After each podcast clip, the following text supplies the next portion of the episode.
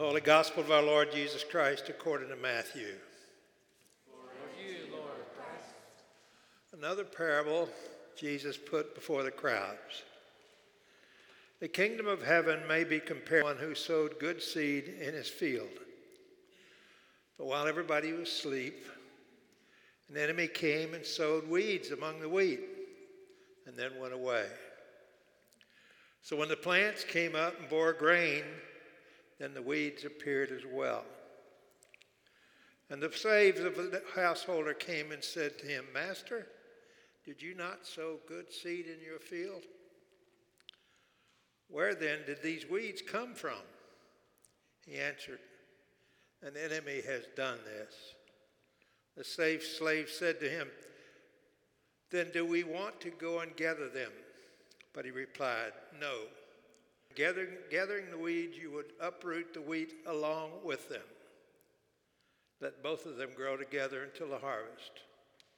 And at harvest time, I will tell the reapers, Collect the weeds first and bind them in bundles to be burned, but gather the wheat into my barn. Then he left the crowds and went into the house. And his disciples approached him, saying, Explain to us the parable of the weeds of the field. He answered, The one who sows the good seed is the Son of Man. The field is the world, and the good seed are the children of the kingdom. The weeds are the children of the evil one, and the enemy who sowed them is the devil. The harvest is the end of the age, and the reapers are angels. Just as the weeds are collected and burned up with fire, so will it be at the end of the, of the age.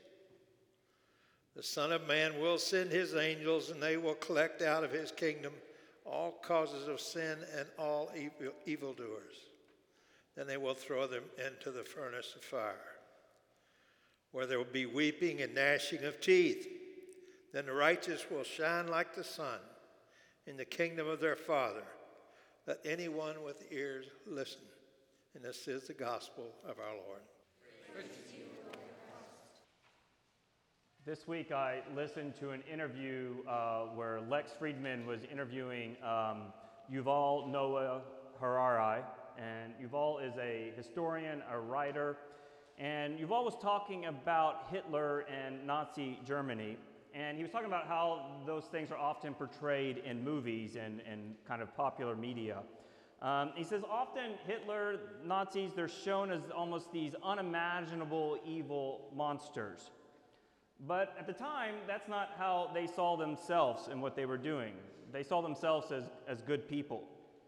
And they're thinking what they were up to and what they were doing, they considered it to be the, what was best for They considered to be good for their children and good for their nation.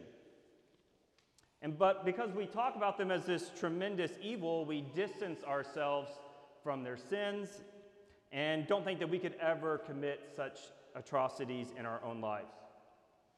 But the reality is, is the vast majority of people who do great evil in this world go about and do that evil thinking that they're doing good the whole time. This is one of the challenges of sin. Often, when we are sinning, we think that we're doing something good. Right? I needed to say this thing that wasn't true because it would be very complicated and might hurt someone's feelings and deal with if I actually spoke the truth. So it isn't a lie, it's okay that I do it. I had to take something that wasn't mine because that person owed me this. I'm just trying to make things even. It's not stealing. I had to use violence against this person because they were going to use violence against me. So my violence isn't wrong, theirs is. The justification for our sins are readily available. If the Germans in the 1930s and 40s could think that the Holocaust is a good thing to do, what might I be deceiving myself about in life? It can be difficult to judge ourselves, to examine our lives, our words, our actions. It's not very comfortable thing, it's not a very comfortable thing to do. But it is necessary work if we want to avoid sin in our lives. Consider our reading this morning from Matthew. In this reading, Jesus tells a parable, a story, and then he offers an explanation about what this story means. And we're going to start at the very end of our reading today, the last thing that Jesus says, where Jesus says, Let, though, let anyone with ears listen. Jesus ends his explanation of the story by saying, Receive these words, hear them. And, and, and, Jesus isn't saying, hear them like, hey, here's a new song I think you should listen to and enjoy. It's not how he's saying it. He's, he's saying it more like a parent says to a child when the parent says, listen to me. Right? Hear these words and change. Adjust your behavior. Listen and obey, is what Jesus is saying as he ends his explanation of this parable. Jesus really wants people to hear his words and obey them, right? Jesus isn't going around talking to people just for fun. He's not just out there entertaining folks. He has a message that he believes that is worthwhile for people in the whole world. And he wants to respond to that message and adjust their lives accordingly. Here's the story that Jesus tells. It begins by saying, This is what the kingdom of heaven is like, right? Jesus saying, This is, this is how God operates, this is how God works.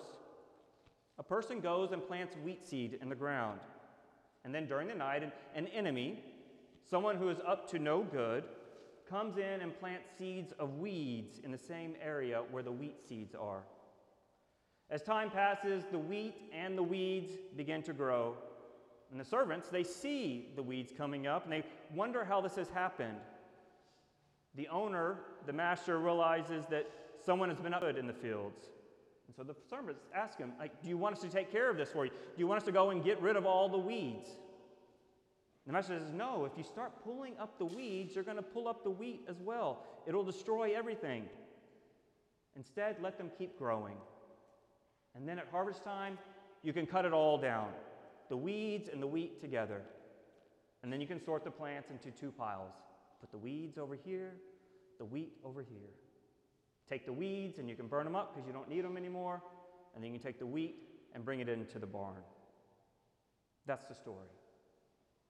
And if you're wondering, well, what does this farming store have to farming story have to do with God and God's kingdom? You're in good. The disciples were also thinking the same thing. They came to Jesus and said, Help us out here, Jesus. We do not understand what you're saying here. We need some explanation. We need more help here. What is this supposed to mean? What are we supposed to do with this story? And so Jesus goes and explains it to them. Jesus says that in the story, the one who plants the good seed, that is the master, who's the master, that is the Son of Man. The Son of Man is a title that Jesus uses throughout the Gospel of Matthew to refer to himself. The field is the world. The good seed are the children of the kingdom of God, the, the progeny, the fruit of God.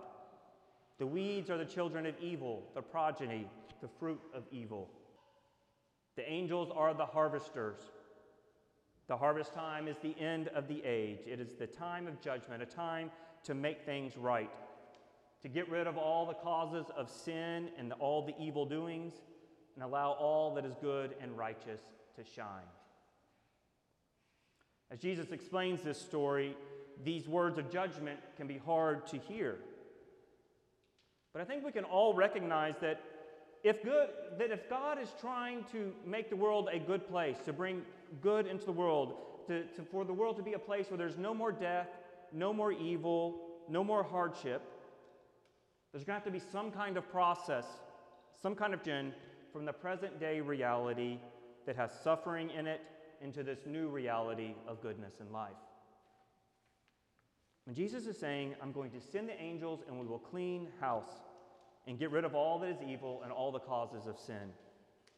And all that will be left is goodness. We can recognize the necessity of judgment, but we don't want to have to think about it too much for ourselves. Instead, it's a lot more pleasant to think, I'm not really doing anything wrong. I'm not really bringing any evil into the world. I'm not causing any sin to exist. I'm not bringing any suffering or hardship to anybody else.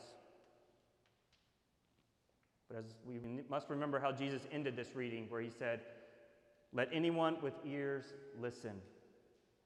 He's saying these things because he wants people to change and obey. All of us have weeds growing in our soul. We all have evil and sin, and we need to attend to them.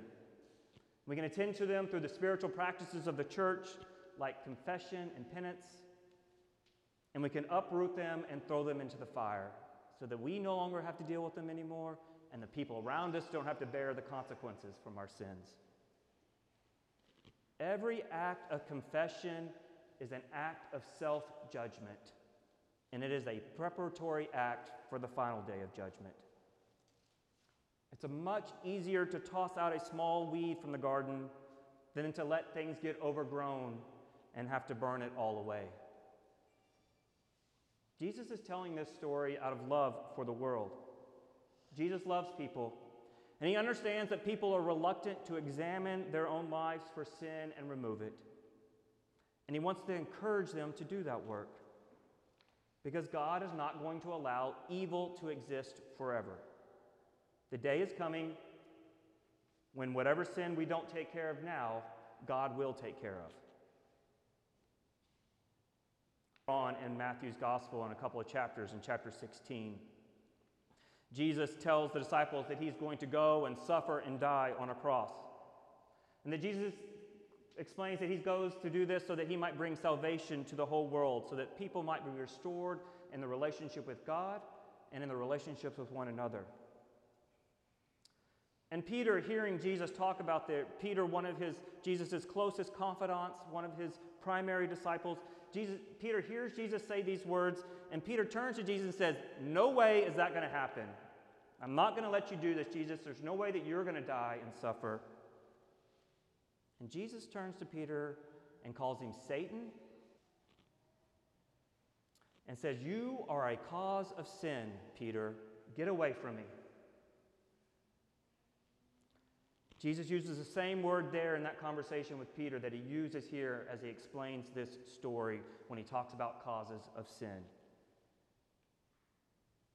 Jesus spoke those strong words to Peter because he cared about Peter, because he realized that Peter was wrong in his thinking, he was off track, and he didn't understand what was going on. Jesus knew that there was a sinful weed in Peter's life that needed to be uprooted tossed aside and burned up. Peter goes to repent in his relationship with Jesus and change. And Jesus receives Peter's repentance and forgives him. Jesus speaks truth so that we might be different and not stuck with the weeds of sin in our life that do not produce good fruit in this world. So today, receive these words, hear them, obey them, listen to them and repent. Examine yourself for sins. Don't casually say everything is fine. Don't say, I don't have anything I need to change of. Our failure to recognize our sins means that we continue to do sin and bring harm into this world. It is not preparing us for God's kingdom that is coming. Jesus acted and spoke these words out of love so that we might confess our sins and receive God's forgiveness and ultimately walk in righteousness and shine like the sun in God's kingdom to come.